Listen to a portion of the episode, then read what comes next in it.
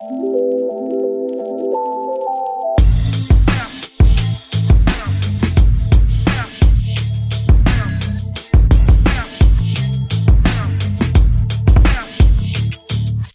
ist Pia von Opinory mit einer neuen Folge OMR Media. Heute zu Gast ist Julia Böhnisch, Chefredakteurin von süddeutsche.de. Vor ein paar Jahren war zu lesen, die SZ verabschiede sich vom Reichweitenrennen und setze vollen Fokus auf digitale Abos. Deshalb lag es nahe, von Julia in diesem Gespräch zu erfahren, wie das denn so läuft mit den Abos.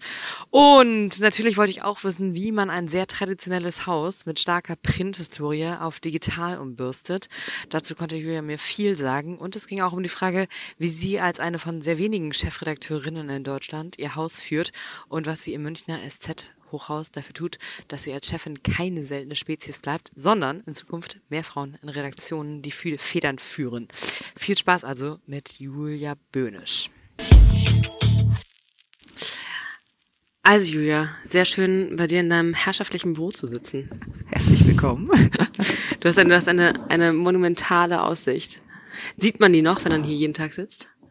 Ja, sieht man noch. Vor allen Dingen, wenn wir Föhn haben und man tatsächlich die Alpen als Kulisse hat. Das ist wunder wunderschön. Und, äh, und das nutzt sich auch nicht ab? Nee, das nutzt sich tatsächlich nicht ab. Wir haben auch einen eigenen Tumblr, der heißt äh, Hochhaus mit Ausblick, wo wir alle die schönsten Fotos twittern, die wir hier oben machen. Von der Stadt und von den Alpen und von wunderschönen Sonnenauf- und Untergängen. Sehr schön. Es könnte ein Fotobattle geben mit den Fotos, die äh, regelmäßig aus dem Springer Hochhaus gemacht werden. Welche äh, wo finde ich denn die? Haben die auch einen Tumblr oder sowas? Ich glaube, man muss einfach nur den, den, den üblichen Verdächtigen, nee, sie haben keinen Tumblr, soweit ich weiß, man muss einfach den üblichen Verdächtigen folgen, Auf Twitter folgen sehr angeberische so. Fotos dieser Art äh, sehr regelmäßig gepostet werden. Julia, äh, ich habe mich ein bisschen umgehört vorher, welche Themen, äh, welche Themen von Interesse äh, bei dir sind. Ich habe natürlich ähm, eine breite Palette, aber ein großer Interessenfokus ging da in die Richtung äh, Chefführung Chef, Chef und Führung, nee, Führungsstil, genau so rum. Und du bist seit 2007 bei der SZ, du bist seit 2012 in der Chefredaktion, mhm, richtig? Ja. Ähm, bist Ende letzten Jahres von Kress zur Chefredakteurin des Jahres gewählt worden. Hey, ja. Herzlichen Glückwunsch. Danke. Ähm, was glaubst du, warum? was für eine gemeine Frage. Ähm, weil ich gute Arbeit leiste. Ja. Ich hoffe, das war der Grund. Aber gute Arbeit ist ja ein breites Feld. Ja, aber ich arbeite natürlich in einem Haus, ähm, das an sich schon prominent ist. Das ist eine tolle Marke. Äh, ich glaube, dass es auch für für so eine renommierte und ich sag mal alteingesessene Marke was Besonderes ist, dass da eine Frau unter 40 in der Chefredaktion ist. Deswegen kriegt man da nochmal doppelt Aufmerksamkeit.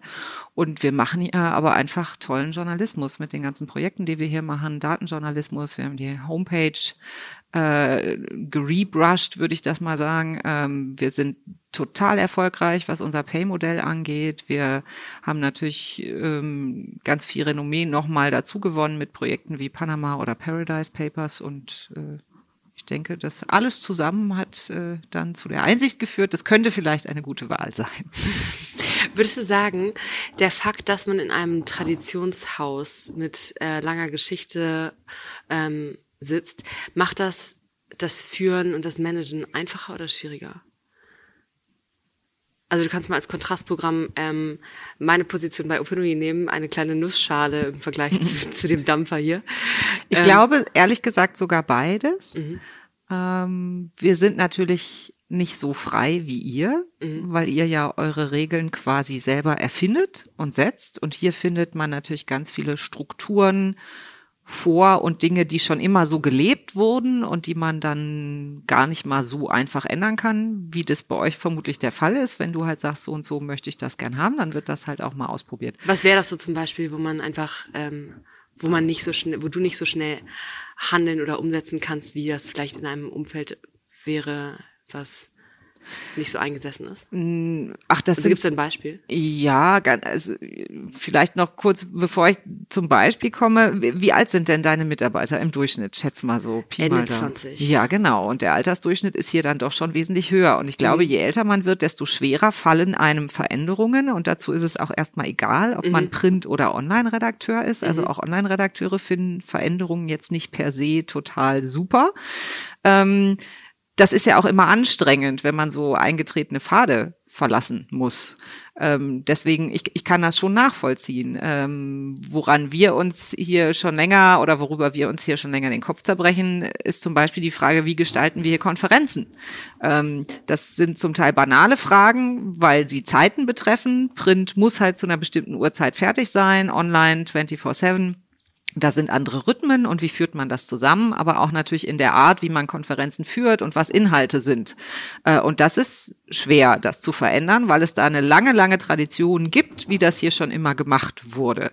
Inklusive ähm, Sitzordnung und so weiter. Mit allem drum und dran. Wir diskutieren auch über so Fragen wie Möblierung, äh, wer darf wann wie sprechen. Wir haben zum Beispiel bei uns äh, die Regel, dass das angesprochene Ressort einfach zuerst antworten darf auf Themenvorschläge, Kritik oder wie auch immer, dass nicht sofort ein Chefredakteur oder ein geschäftsführender Redakteur da reingrätscht oder so, um auch ein bisschen die Diskussionskultur äh, zu verbessern. Ähm, aber wie gesagt, Konferenzen sind so ein Thema, da fallen Veränderungen schwer. Der Punkt, wo es aber für uns vielleicht dann auch leichter ist, dass wir ja schon Strukturen haben, die ja auch durchaus funktionieren. Also wir müssen jetzt nicht alles von Grund auf neu erfinden und wir können uns da auf was stützen und auch auf was berufen und das kann ja auch total angenehm sein, so anstrengend das auf der anderen Seite vielleicht auch manchmal ist. Und aus Beispiel Konferenzen, wie würdest du da deine Rolle beschreiben, wenn du, wie viele sitzen da drin? Äh, oh, es kommt drauf an, welche Konferenz. Die Wir haben ja diverse hier in der großen Konferenz sitzen. Ja, je nachdem, was so angesagt ist, da können auch schon mal, wenn richtig was los ist, 50, 60 Leute sein, an einem normalen Tag eher so 25 bis 35. Und wie würdest du dann da in diesem, in dieser Diskussion, in dem Format, was da, was da ähm, so sich etabliert hat, wie würdest du da, da drin dann deine Rolle beschreiben? Das ist ja variiert ja nach von, von Chef zu Chef, wer man, wen man darstellt in so einer, in so einer Konferenz. Also ich führe die Konferenzen nicht. Ja. Das machen einfach diejenigen, die im Tagesgeschäft auch verantwortlich sind für ja. die Seite, für sz.de, äh, weil die viel besser in den Themen sind. Ich versuche aber an jeder Konferenz teilzunehmen. Und äh, natürlich nehme ich dann auch aktiv an den Diskussionen teil. Und ich gebe dann schon ab einem bestimmten Punkt natürlich zu erkennen, ob ich jetzt irgendwie ein Thema gut finde oder lieber möchte, dass wir es so nicht machen, sondern nochmal anders drehen oder sowas. Aber ähm, ich versuche da nicht das große Wort zu führen, ähm, sondern wirklich auch Diskussionen zuzulassen. Wenn der Chef immer sofort seine Meinung sagt und sagt, so hier geht's lang, dann glaube ich, werden viele Kollegen überhaupt nicht ihre guten Ideen äußern, aber davon leben wir ja. Und würdest du sagen, du bist eher eine journalistische Chefredakteurin oder eher eine managende Chefredakteurin? Ich glaube, dass sich das nicht ausschließt. Ich hoffe, dass ich beides bin. Und journalistisch zu ticken und zu arbeiten muss ja nicht immer nur heißen, Texte zu schreiben. Ähm, ich finde, das geht weit darüber hinaus. Und natürlich treffe ich jeden Tag journalistische Entscheidungen. Ähm, und wie gesagt, der, der Output sieht dann nicht so aus, dass es mein Text ist, aber ich finde, das ist auch journalistische Arbeit, Themen anzuregen, mit Kollegen über Thesen zu diskutieren, zu überlegen, ähm, wie sehen gute Zeilen aus, aber dann auch auf einer eher strategischen oder auf einer Metaebene zu überlegen, wie, wie müssen wir pushen, was für Nachrichten pushen wir überhaupt, äh, zu welchen Zeiten, welche Themen machen wir da, verschiedene Testszenarien zu entwerfen. Das finde ich ist auch journalistische Arbeit. Aber natürlich, wenn man Chefredakteurin ist, ist es auch einfach viel Management, viel Personal, Budget auf Konzernebene. Wir gehören ja der SWMH, da fällt auch einiges an. Das muss ich natürlich ganz genauso machen. Viele Chefredakteure oder Chefredakteurinnen suchen sich ja ein eigenes äh, personalisiertes Format, in dem sie, ähm, in dem sie sich selber journalistisch ausleben. ausleben. Also äh, es gibt zwölf Chefredakteurs Newsletter ähm, zum Beispiel. Es gibt äh, manche, die treten sehr, sehr gerne vor die Kamera und so weiter. Wie ist das bei dir? Hast du darüber mal nachgedacht, dein eigenes Format zu schaffen? Wir haben ja eins für die Chefredaktion. Also das, das, das teilen wir uns ja. quasi zu dritt. Ja. Äh, da schreiben jeden Freitag entweder Kurt Kister, Wolfgang Krach oder ich ja. äh, ein Newsletter. Ähm, und das reicht uns allen dreien. Okay. Und es ist, glaube ich, auch gut, dass wir uns da so aufteilen, äh, weil wir verschiedene Stile haben und damit auch verschiedene Wünsche unserer Leser bedienen und die verschiedene Perspektiven auf unser Haus bekommen. Und was ist unter euch dreien so die Dynamik? Ähm, du meinst genau was? also äh, äh, ihr seid ja sozusagen ein Subteam oder ein Oberteam. Ich hoffe, wir sind ein Ober- und kein Subteam. und da, ähm, da hat ja jeder seine, seine erstmal seinen Verantwortungsbereich, aber darüber hinaus ja auch eine bestimmte Rolle in so einem äh, innerhalb so, so eines so, so eines Teams.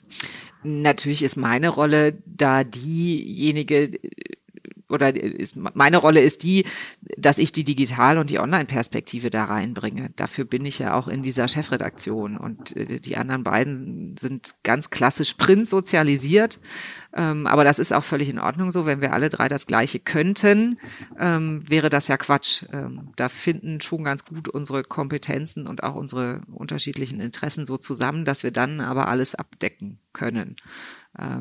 Kurt Kister definiert sich dann noch am ehesten von uns dreien als derjenige, der eben auch den Leitartikel schreibt. Ja.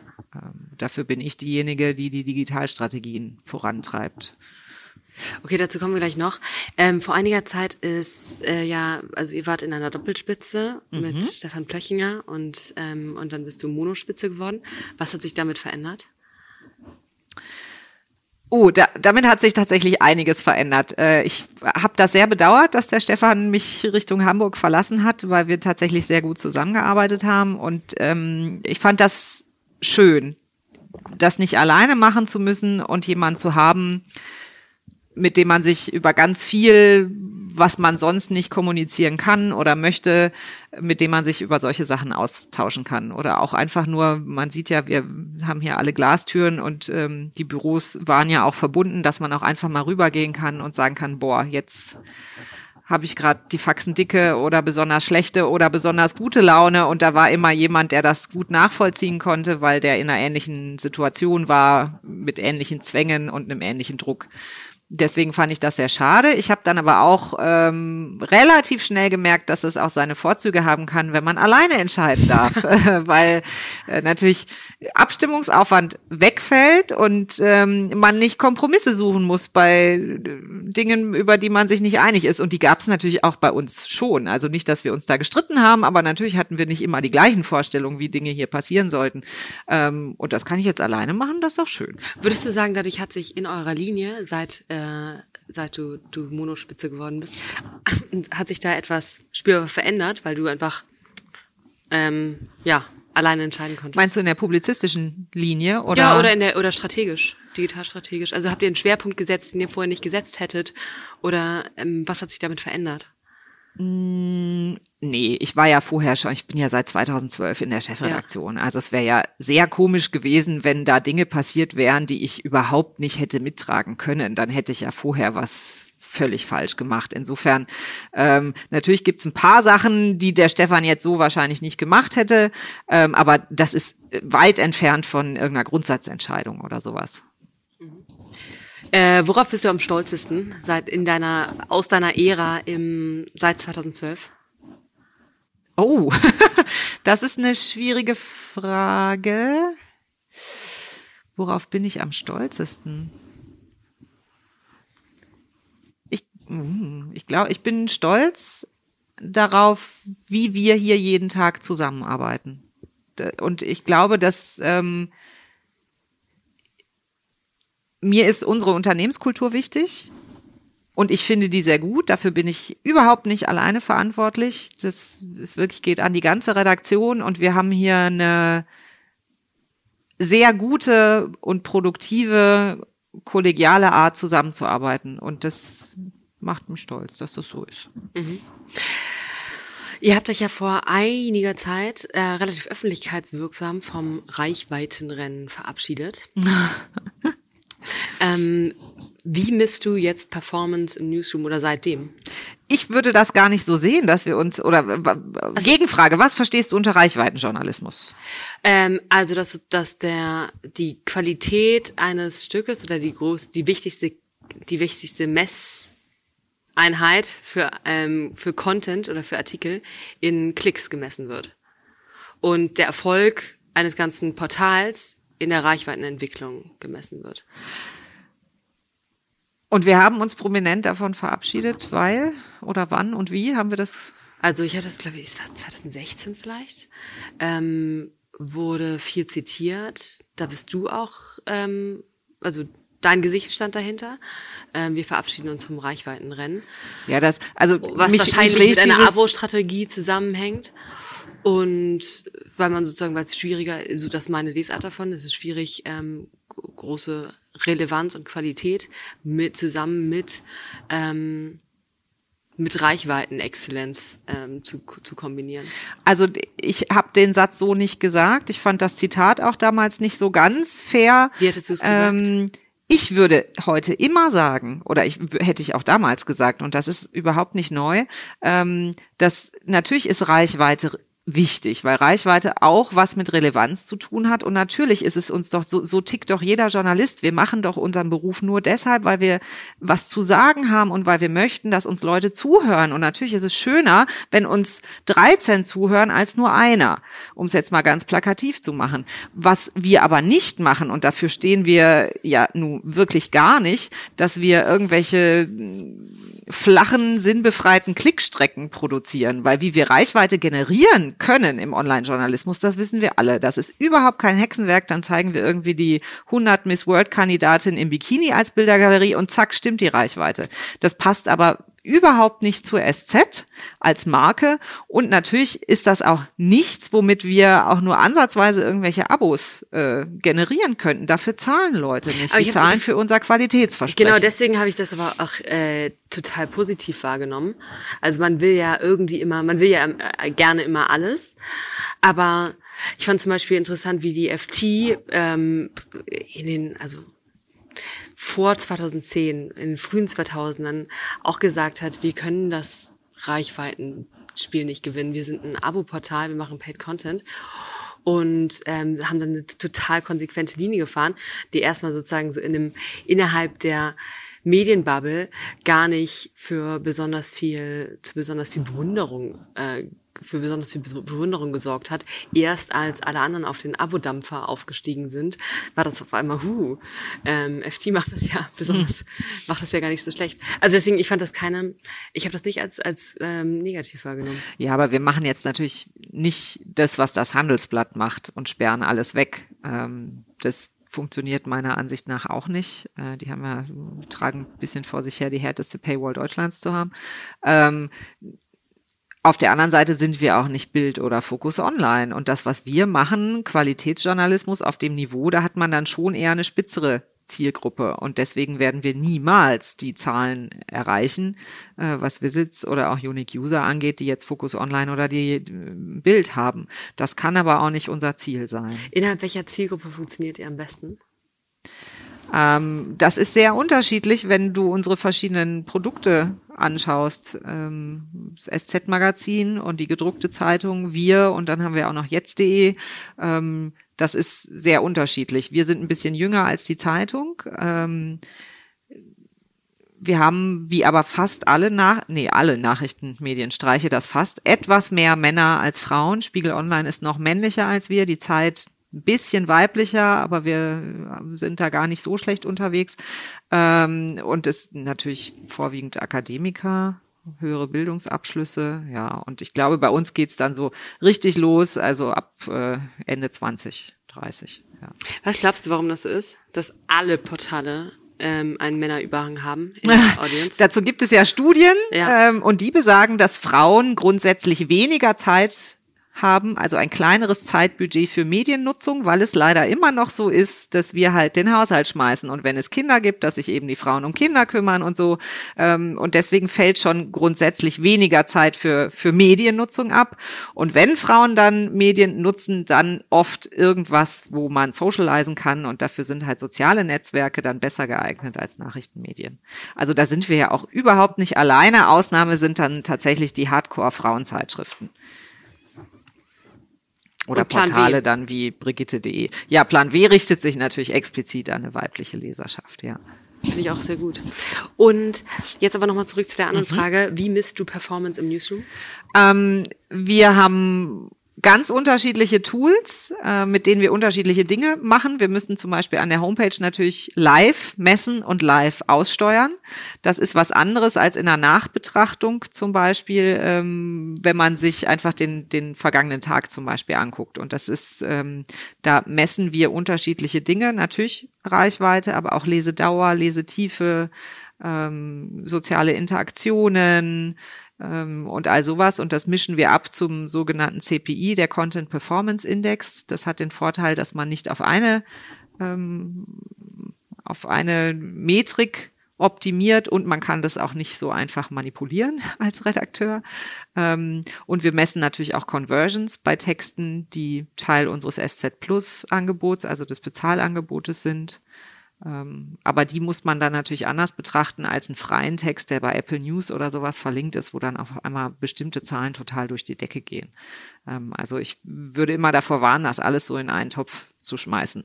Und ein Text, der hinter der Paywall ist, der wird niemals so viele soziale Interaktionen oder so viele Zugriffe haben, äh, wie ein Text, der frei erreichbar ist.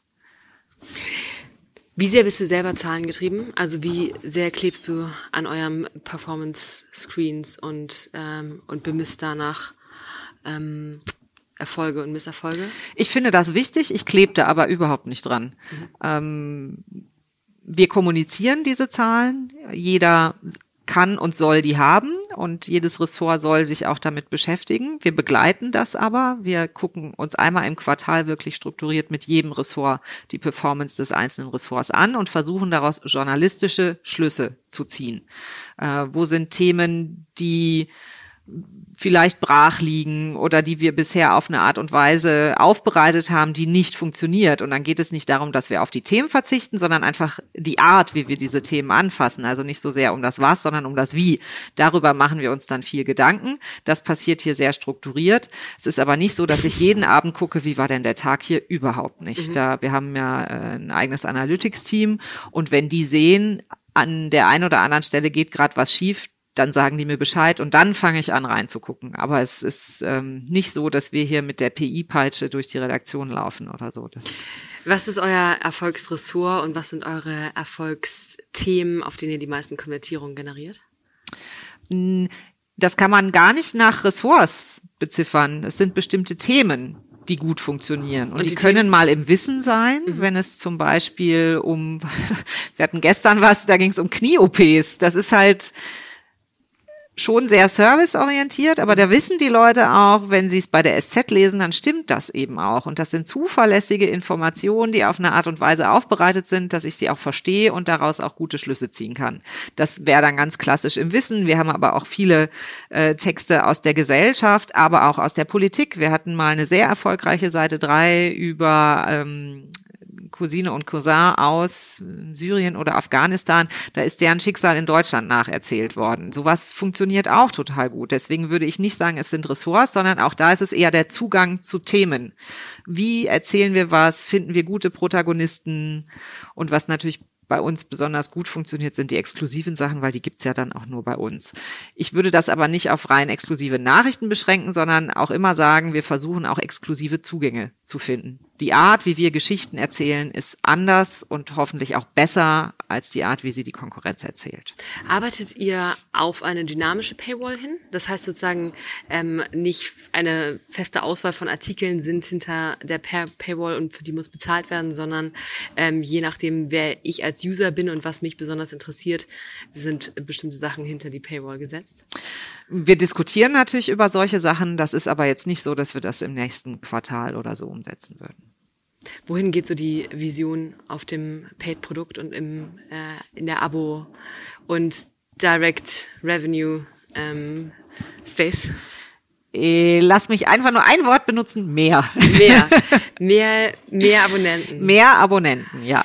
Kannst du sagen, wo ihr jetzt gerade steht? Ist ja jetzt nicht. Das kann man Geheimnis. ja nachgucken. Genau. Wir haben bei Digitalabonnenten sind wir bei etwa 70.000, mhm. was super ist. Wie hat sich das im letzten Jahr entwickelt? Plus. Plus, aber ja, definitiv plus, also ich weiß nicht, die New York Times hat, glaube ich, plus 20 Prozent ähm, jedes Jahr. Ihr so? Oh, nagel mich nicht fest. Das ist aber auch zweistellig, wenn ich mich nicht täusche. Mhm. Kann ich dir nochmal nachliefern, aber wir sind auf jeden Fall auch über Plan. Mhm.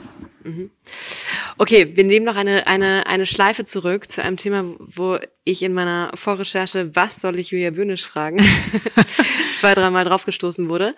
Ähm, nämlich, wie ihr hier in dem Traditionshochhaus ähm, SZ äh, mit Frauenförderung umgeht und ähm, Frauen in Führungspositionen platziert und ja, welche Rolle das Thema Frauenförderung bei euch im Haus und für dich spielt. Das, waren jetzt das waren mehrere Fragen. Fragen so genau das soll man nicht machen. Pass auf, ich, ich, ich entschlüssel, ich entknüdel das noch einmal. Also, welche Rolle spielt das Thema Frauenförderung bei euch im Haus? Äh, es spielt eine große Rolle, weil mittlerweile jedem klar ist, da sehen wir, wenn wir uns die Statistiken angucken, in der einen Hälfte des Hauses nicht so wahnsinnig gut aus und das wollen und müssten wir ändern. In welcher Hälfte? Äh, in der Printhälfte. Mhm. Also wenn man ins Impressum guckt, da sieht man ja schon auch, dass da Männer deutlich in der Mehrheit sind. Und wie verändert man das? Ja. ähm, ist ja eigentlich, aber das ist jetzt nicht dein direkter Zuständigkeitsbereich. Ja, oder? doch auch. Ich bin ja auch Mitglied der Chefredaktion der Zeitung. Ja. Insofern ähm, bin ich da, muss ich dafür auch gerade stehen. Mhm. In der Online-Redaktion ist es so, dass ähm, wir sind eine rein weibliche Chefredaktion. Ich bin Chefredakteurin, ich habe eine Stellvertreterin. Äh, die Menschen, die sich bei uns um die Homepage kümmern, die heißen bei uns Homepage-Chefs, in anderen Redaktionen heißen die CVDs.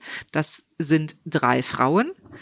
Ähm, die machen das hauptamtlich. Äh, wir haben auch diverse Ressortleiterinnen und insgesamt ähm, haben wir in der Online-Redaktion überhaupt kein Problem. Ähm, ich will das jetzt aber auch nicht irgendwie mir so auf die Fahnen schreiben. Wir hatten es ja auch leichter, weil es uns so lange noch gar nicht gibt und hier bestimmte Strukturen, die bei Print schon sehr lange existieren, gar nicht so da sind. wir haben halt, und ich vermute, das ist in ganz vielen anderen Verlagen so, zum Teil Ressortleiter, die das schon 10, 15 Jahre machen. Ähm, und da dann zu sagen, so, du musst jetzt deinen Platz freiräumen für eine Frau, das finde ich auch schwierig. Und ein Stolperstein ist da ja wahrscheinlich auch häufig einfach die ähm, Anforderungen, die du in einer Führungsposition hast, plus Familie.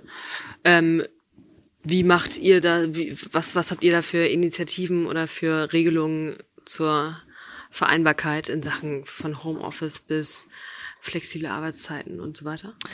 Ähm, das wird in einzelnen Ressorts sehr unterschiedlich gehandhabt, weil wir für den Sport nicht die gleichen Regelungen aufstellen können wie für die Politik oder mhm. so.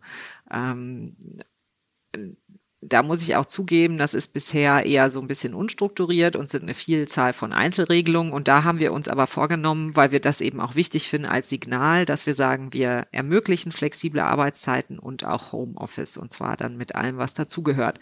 Da sind wir gerade dran. Das ist tatsächlich ein größeres Projekt hier im Haus ähm, und da wollen wir besser werden.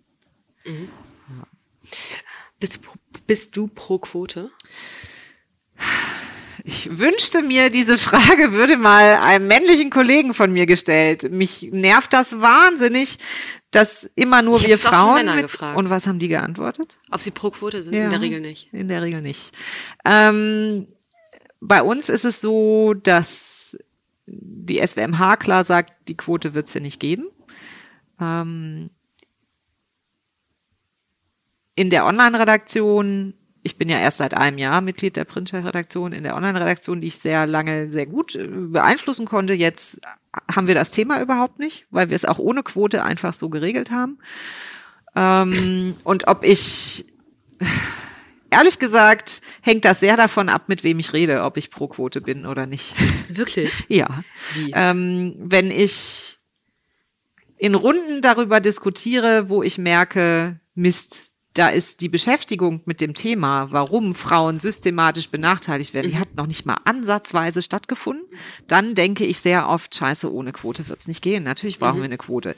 Wenn ich aber auf der anderen Seite mit Kolleginnen diskutiere, die wahnsinnig fordernd sind und bestimmte Dinge nicht, nicht sehen in ihrem Willen, wir brauchen jetzt die Quote, dann denke ich, nee, bitte keine Quote. Weil mir das manchmal zu verbissen ist. Ähm, Und wir zum Beispiel, wenn ich mir jetzt vorstelle, in der Online-Redaktion, wir müssten bestimmte Ressortleiter nur deshalb ablösen, weil sie ein Mann sind, aber nicht, weil sie einen schlechten Job machen. Wir, wir verlieren die einfach, die gehen doch zur Konkurrenz und das möchte ich nicht. Ich möchte gute Leute nicht verlieren, völlig egal, ob sie Männer oder Frauen sind. Und da sind mir manche Frauen eben in der Argumentation zu wenig differenziert. Und dann merke ich, oh nee, jetzt da doch nicht. Das meine ich mit, es kommt sehr drauf an, mit wem ich rede. Aber natürlich ist mir ähm, das ein totales Anliegen, dass ich meine, ich bin selber eine Frau. Ich habe schon auch so ein paar Erfahrungen gesammelt, wie das ist in, in reinen Herrenrunden. Ähm, und natürlich ist mir das wichtig, dass sich da was ändert.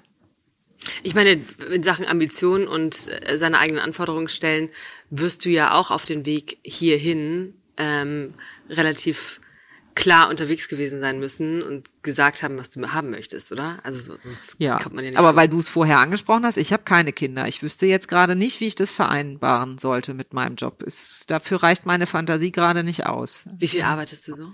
Zu viel. ähm, ist natürlich immer so ein bisschen phasenabhängig, aber also ich habe schon häufiger sechs Tage Wochen, dann läppert sich das natürlich und es ist schon auch so, dass ich abends gerne mal bis zehn oder sowas hier sitze und ich fange morgens so gegen halb neun an, spätestens. Es wäre cool, wenn es ginge, ne?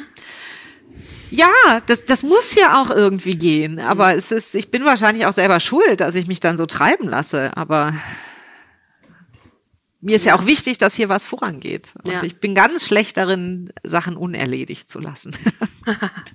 okay, dann nochmal ähm, auf deine Agenda, operative Agenda hier bezogen. Mhm. Ähm, ein Ziel ist mehr Paid. Ja. Sehr allgemein. Mehr Digitalabos. Okay. Und, äh, und darüber hinaus, was ist, was heißt, was ist gerade operativ on, auf, auf auf der Spitze deiner, deiner Prioritätenliste hier, ähm, auf dieses Jahr bezogen? Ja, Print Online ist natürlich ein Riesenthema hier. Verzahnung. Wie, ja, genau. Wie arbeiten wir hier besser zusammen? Und natürlich, wie digitalisieren wir dieses Haus? Wir müssen davon wegkommen, dass wir alle immer noch uns an der 17 Uhr Grenze. Orientieren. Die ist, wenn du mich fragst, ziemlich willkürlich. Das richtet sich ja überhaupt nicht nach Leserinteresse. Das ist einfach nur der Zeitpunkt, an dem wir Seiten an eine Druckerei senden müssen. Ähm, und davon müssen wir uns lösen. Und wir müssen allen hier beibringen, dass, dass wir da anders arbeiten müssen und dass es auch nicht immer nur um Text geht, sondern dass es noch viel mehr Formate geben kann. Äh, das, ähm, das ist natürlich ein Projekt. Und da, da fällt dann hinten raus wahnsinnig viel operative Arbeit. Wie bringt man Menschen zueinander? Wie weckt man auf allen Seiten Verständnis dafür, wie der andere tickt, was da die Zwänge sind? Weil natürlich gibt es auch Zwänge. Irgendwann müssen die Seiten ja an die Druckerei geschickt werden. Also wir können ja jetzt auch nicht mehr so tun, als gäbe es das alles nicht. Ähm, wie organisiert man Ressorts, die plötzlich gemeinsam arbeiten und konferieren müssen. Wir müssen viel besser planen. Planung ist mir ein Anliegen. Damit gehe ich gerne mal allen auf die Nerven, weil hier schon so ein bisschen auch die Haltung ist, oh, durch kreatives Chaos entsteht auch ganz viel. Ich glaube aber, wir können ganz viel Druck rausnehmen, wenn wir gut auf Dinge vorbereitet sind. Wie ist es bei euch? Äh, viele Häuser, die eine, äh, ein Produkt mit langer Printgeschichte haben, hatten ja erstmal, haben, haben erstmal lange äh, mit einer internen Hierarchie gearbeitet zwischen dem ähm, Print-Flaggschiff und der Online-Redaktion. Würdest du sagen, das ist bei euch ähm, tatsächlich in der internen Wahrnehmung, was ist wichtiger, ausgewogen oder ist da noch so ein Drall zum, zur Zeitung in der Relevanzwahrnehmung? Da kommt es natürlich auch sehr drauf an, wen du fragst. Ähm, da hat aber das, das Medium an sich schon mal einen Vorteil, weil die Zeitung wird einmal fertiggestellt und ausgedruckt und dann liegt die da und die kannst du beurteilen. Äh, das, was wir machen bei SZ.de, das ist ja so flüssig und ständig in Bewegung. Du hast nie den einen Zustand, den man dann begutachten und für gut oder eben auch für nicht gut befinden kann. Und allein das macht die Beschäftigung mit der Zeitung schon mal viel einfacher. Ähm, mhm. Dazu kommt, dass du nicht einfach ein weißes Loch drucken kannst. Die muss halt auch jeden Tag voll werden. Auf so einer Homepage fällt es mal im Zweifel keinem auf, ob so ein Text unten in einem Ressort, was weiter unten auf der Homepage steht, da vielleicht schon 24 Stunden steht, weil da steht ja was, da hast du kein Loch. Mhm. Ähm, und das bedingt, glaube ich, ohne dass damit jemand irgendwie was Böses beabsichtigt, das, aber das bedingt, dass schon viel Aufmerksamkeit in dieses Printprodukt geht. Aber das, wie gesagt, das müssen wir ändern. Das wird aber wahrscheinlich mein Lebensthema werden. Einige Redaktionen haben sich da mit einem Modell beholfen, online to print. Also das heißt, es gibt einen großen Content Pool und aus dem fließen dann äh, die Inhalte für die verschiedenen Kanäle von Zeitung bis äh, bis App ab. Ähm, ist das ein Modell, was für euch in Frage käme? ich halte irgendwie nichts von solchen Formulierungen. Also womit ich gut leben ist kann, ja, ist, dass wir alle unsere, genau, wir müssen alle gute Inhalte machen und ja. entscheiden dann danach, wie der auf den unterschiedlichen Kanälen präsentiert wird und wo er da präsentiert wird. Wovon wir weg müssen, ist, dass wir morgens als erstes drüber reden, was wird der Kasten auf der Seite 1 oder der Leitartikel, weil das ein Themen in Formaten und in Plätzen ist und nicht in Themen. Und wir müssen mhm. in Themen denken. Wie gesagt, weg von den Plätzen hin zu Themen. Und dann mal ganz operativ, wie macht man das? Also wie, wie, wie geht man vor, so eine Struktur, so ein Denken, so ein Workflow zu, zu verändern? Wie wir das brauchen Beispiel? eine gemeinsame Planungsinstanz von mhm. Print und Online, die auch einfach schnell Entscheidungen trifft, weil online einfach ein bisschen höherer Zeitdruck auch oft ist. Nicht immer, aber bei manchen Themen schon. Das braucht man halt dann morgens schon um 10 oder um 11 und nicht erst um 17 Uhr. Ähm, ich glaube auch, dass Dinge helfen wie ähm, wir schaffen große Monitore im Newsroom ab, die nur die Printzeitung von des morgigen Tages zeigen. Wir brauchen ein Redaktionssystem, in dem Leute nicht mehr auf eine Seite schreiben, weil natürlich formt das unsere Wahrnehmung, wenn ich schon einen Artikelframe äh, vor mir habe, der so aussieht wie eine Zeitungsseite. Also was zählt da für mich dazu? Wie entstehen bei euch eure großen Rechercheprojekte? Also am bekanntesten waren der Panama und die Paradise Papers. Ähm, zuletzt habt ihr wieder was Implant Neues gemacht. Files. Genau. genau. Und wie äh, entstehen die bei euch? Kommen die aus einer Online-Ecke, kommen die aus einer Print-Ecke? Wer sind die Instanzen, die sowas in Gang bringen? Und wie wird das dann so groß gemacht, wie es bei euch läuft?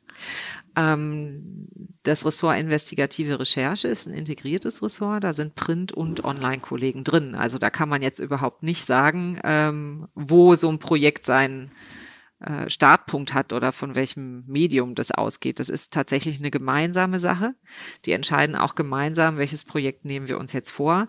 Ähm, Panama, Paradise und auch die Implant Files waren ja auch eine Zusammenarbeit mit dem ICIJ ähm, dem Internationalen Rechercheverbund, ähm, die hängen da natürlich auch mit drin. Also das sind extrem komplexe Abstimmungsprozesse, bis man sich dann überhaupt auf so ein Thema geeinigt hat und dann fangen die Leute an, sich da reinzuwühlen.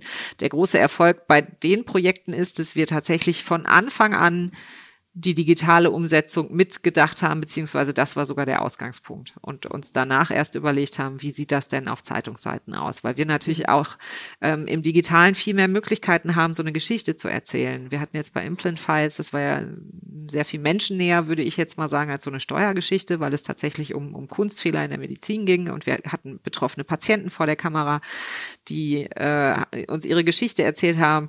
Wir haben natürlich aber auch so Möglichkeiten wie auf Original Originaldokumente zu verlinken und so. Das muss ich dir ja alles nicht erzählen. Also das ist einfach, als Medium haben wir mehr Möglichkeiten. Ja. ja. Und ihr müsst ja, wenn ihr solche Recherche-Großprojekte macht, ja ein unfassbar gut funktionierendes äh, Fact-Checking-Team haben. Wie passiert es dann ähm, trotzdem, dass wie jetzt gerade ein freier, ähm, freier Redakteur ähm, falsche Texte platzieren konnte. Er hat sie ja nicht platziert und ich würde immer sagen, uns, unsere Mechanismen haben ja funktioniert. Wir haben das nie veröffentlicht, das ist uns aufgefallen. Äh, Julia, ja, ich habe noch ein paar, wir running out of time. äh, ich habe noch ein paar Rapid Fire Questions. Yes. Das heißt, du musst einfach nur mit äh, nur ganz kurz oder mit A oder B antworten. Okay, ich versuche es. Sollten Journalisten auf Twitter sein? Ja. Hashtag Habeck. Äh, dein Lieblingspodcast? Oh, Serial habe ich schon sehr gern gehört. Mhm. Ähm, jetzt bin ich aber auch großer Fan von das Thema. Das ist jetzt unser eigener. Ja, der ist gut. Journalistenschule oder Volontariat? Ich habe beides nicht gemacht. Ich, ich habe äh, Diplomjournalistik ja. äh, studiert und damit bin ich gut gefahren. Okay, okay, zählt auch. Ähm, dein internationales Lieblingsmedium? Kommt so ein bisschen drauf an. Ich beneide halt die Washington Post um ihre Ressourcen und Entwickler. Das finde ich wahnsinnig toll. Aber die New York Times macht natürlich auch gute Sachen. Ich würde sagen, jeder hat da so seinen eigenen Drive und Vorzug. Für welche Medien bezahlst du selber? Äh, ich privat, ehrlich gesagt, glaube ich, zählt Netflix als Medium, aber so, wir haben hier ja alles. Also wirklich angefangen von international, FT, New York Times, Washington Post. Okay, du nutzt die, zu, nutzt ja, ja, klar, ja. Warum bist du nicht auf Instagram zu finden? Bin ich. Bist du? Ja, Aber mit deinem normalen Namen? ja. Für mich nicht so. Okay. Es gibt halt kein Ö auf Instagram, daran kann es Ah, liegen. okay, ja. okay, okay. Es gibt eine andere Julia Böhnisch. Nee, ich, also wirklich, kannst du Okay. gerne zeigen. Ich glaub's dir, ich glaub's dir. Dein bester Moment in deiner SZ-Ära? Ja, wenn man Chefredakteurin wird, ist das natürlich schon was Großartiges. Das kann ich jetzt nicht verhehlen. Ähm, dein größtes Vorbild? Ich habe keine Einzelperson. Ich habe schon von sehr vielen unterschiedlichen Menschen sehr viel unterschiedliche Dinge gelernt. Die Top 3, von denen du was gelernt hast? Kann ich gar nicht runterrasseln. Okay. Nee, ich habe ich hab gar nicht so die eine Leitfigur, wo ich sagen würde, so möchte ich gerne sein oder so. Habe ich tatsächlich nicht. Aber das liegt, glaube ich, auch daran, es gibt wahnsinnig wenig Role Models für so Leute wie mich. Warum? Chefredakteurinnen Ach so, so rum, meinst du? Ja. Es ist, äh, wir sind echt eher eine seltene Spezies leider. Und da muss, ich habe schon das Gefühl, ich muss mir oft einfach so meinen eigenen Weg suchen, weil es gibt nichts, an was ich mich orientieren könnte. Gibt's ja auch hier im Haus nicht, aber hier bin ich ja jeden Tag unterwegs. Hast du das Gefühl oder nimmst du wahr, ähm, umso mehr für andere Vorbild zu sein? Oder gibst du dir Mühe damit, das zu sein? Oder ist dir das bewusst? Man denkt ja so nicht über sich selber nach. Also ich, ähm, manchmal kriegt man so ein Feedback von Mitarbeiterinnen oder auch Mitarbeitern und dann wird einem, erstmal bewusst, was für eine Macht auch die eigenen Worte haben. Ich habe natürlich das Gefühl, ich bin noch die gleiche wie vor zehn Jahren, aber natürlich hat das eine andere Wucht, wenn das die Chefredakteurin sagt und nicht einfach die, die schäle Kollegin, die zwei Büros weiter sitzt oder so. Und Aber findest du das beflügelnd oder macht dir das ähm, Unbehagen? Je nachdem, wenn ich was Positives bewirken kann, dann beflügelt's mich. Wenn ich merke, oh, da bist du jetzt übers Ziel hinausgeschossen, weil auch ja, das passiert mir, dann bereitet es mir Unbehagen. Okay. Wo möchtest du die SZ in den nächsten drei bis fünf Jahren sehen? Was soll sich massiv verändert haben, so dass du da sozusagen, was durch dein, durch dein Wirken ähm, einen großen Unterschied gemacht hat? Dass wir weiterhin, weil ich glaube, das sind wir heute schon, äh, das beste Angebot, ich sage jetzt mal nicht Print oder Online, sondern einfach auf allen Kanälen in Deutschland sind. Ähm, die vertrauenswürdige Marke, ähm, dass wir sämtliche vielleicht noch verbliebenen Gräben zwischen Print und Online zugeschüttet haben, dass das keine Rolle mehr spielt, welchen Hintergrund jemand hat. Wir wirklich integriert arbeiten und Kenntnisse und Fähigkeiten sowohl von Alten als auch von Jungen hier gut zusammenführen. Das ist ein total gutes Wort. Liebe Pia, vielen Dank. Vielen Dank. Das war's. Danke fürs Zuhören. Wenn das interessant war, feel free to share. Was gibt's noch zu sagen? Äh, falls ihr Lust habt zu erfahren, was Opinory ist und macht, dieses äh, kleine Unternehmen, das ich hier immer mal wieder subtil in Gesprächen erwähne, jetzt ist eure Chance, falls ihr nämlich im Publisher-Geschäft unterwegs seid und vorhabt, vom 3. bis 7. April in Perugia auf dem International Journalism Festival unterwegs zu sein. Da turnt die Opinory Crowd auch rum, inklusive mir. Also macht euch auf den üblichen Kanälen bemerkbar. Wir freuen uns. Bis dahin live und in Farbe oder bis in zwei Wochen hier in der nächsten Podcast-Folge in euren Ohren. Whatever. Also, ciao.